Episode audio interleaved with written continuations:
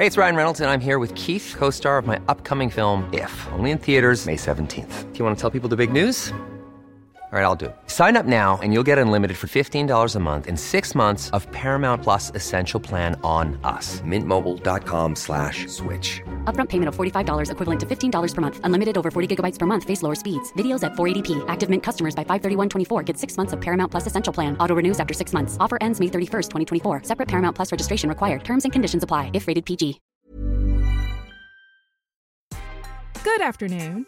This is Brooke Howard with the Daily Beast. It's Wednesday, November 11th, and these are the top stories the Chi team is watching right now.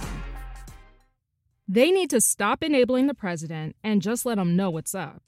In public, President Trump's closest advisors have expressed supreme loyalty and confidence that their leader is destined for a second term in office, regardless of the fact that Trump has been projected by all major media outlets to have lost the 2020 election.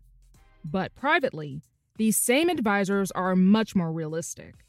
The Washington Post reports that top confidants, including White House Chief of Staff Mark Meadows, Republican National Committee Chairwoman Ronna McDaniel, and advisor Corey Lewandowski, have all disclosed their true feelings about Trump's lawsuits into states where his campaign was looking to overturn the election results, and they believe those lawsuits are doomed.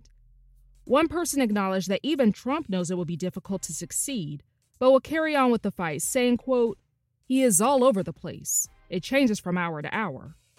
Well, that's nothing new. Interesting timing. The immigrant women who allege that a detention center doctor in Georgia forced them into having unwanted surgeries have been deported. Lawyers told the Associated Press that the U.S. Immigration and Customs Enforcement has already expelled six former patients who complained about gynecologist Mahendra Amin's conduct of performing hysterectomies at the Irwin County Detention Center. Now, allegedly, at least seven other accusers have been told that they could soon be removed from the country.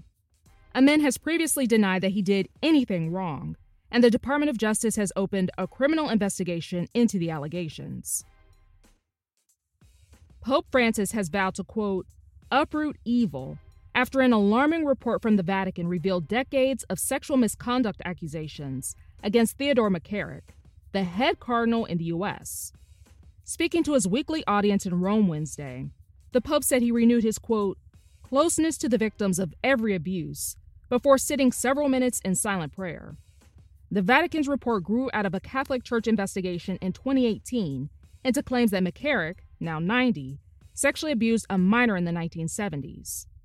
He had previously admitted to sharing a bed with young seminarians at his New Jersey beach house, but maintained the encounters were innocent, despite several of the victims saying otherwise.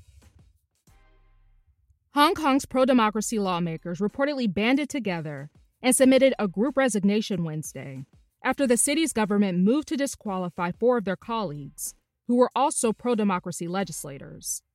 The four lawmakers were ineligible to be part of a Hong Kong's legislature after China passed a resolution stating that any officeholder who supports the city's independence or refuses to acknowledge China's sovereignty over the city should be removed. The restriction, which went into effect immediately, totally compromises any hopes that the idea of a one country, two systems status quo, which allowed Hong Kong a source of freedom from the mainland, would remain intact. 19 opposition officials then resigned in protest because they said their colleagues had been, quote, disqualified by a central government's ruthless move. The Hong Kong Democratic Party chairman told reporters, quote, "We can no longer tell the world that we still have one country, two systems. This declares its official death." All right, this seems pretty cool. Once a vaccine is approved and distributed, and people actually feel safe enough around large crowds, Ticketmaster reportedly has a plan to check the immunization status of concertgoers. According to Billboard, the plan would be to use cell phones to check the test results of a person for the coronavirus within a 72 hour window. The news comes after Pfizer announced this week that early results on a new COVID 19 vaccine indicated a 90% effectiveness in their initial clinical trial. Ticketmaster's plan would involve the use of the company's digital ticket app, testing and vaccine distribution providers, and a third party health information company. This sounds hopeful, but I still won't be taking any chances. That's all for today. Check back every weekday morning and afternoon for more of the news you need to know. Find us wherever you listen to podcasts.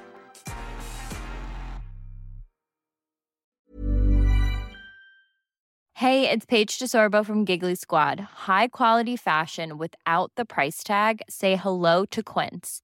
I'm snagging high end essentials like cozy cashmere sweaters, sleek leather jackets, fine jewelry, and so much more. With Quince being 50 to 80% less than similar brands. And they partner with factories that prioritize safe, ethical, and responsible manufacturing. I love that. Luxury quality within reach. Go to quince.com slash style to get free shipping and 365 day returns on your next order. Quince.com slash style.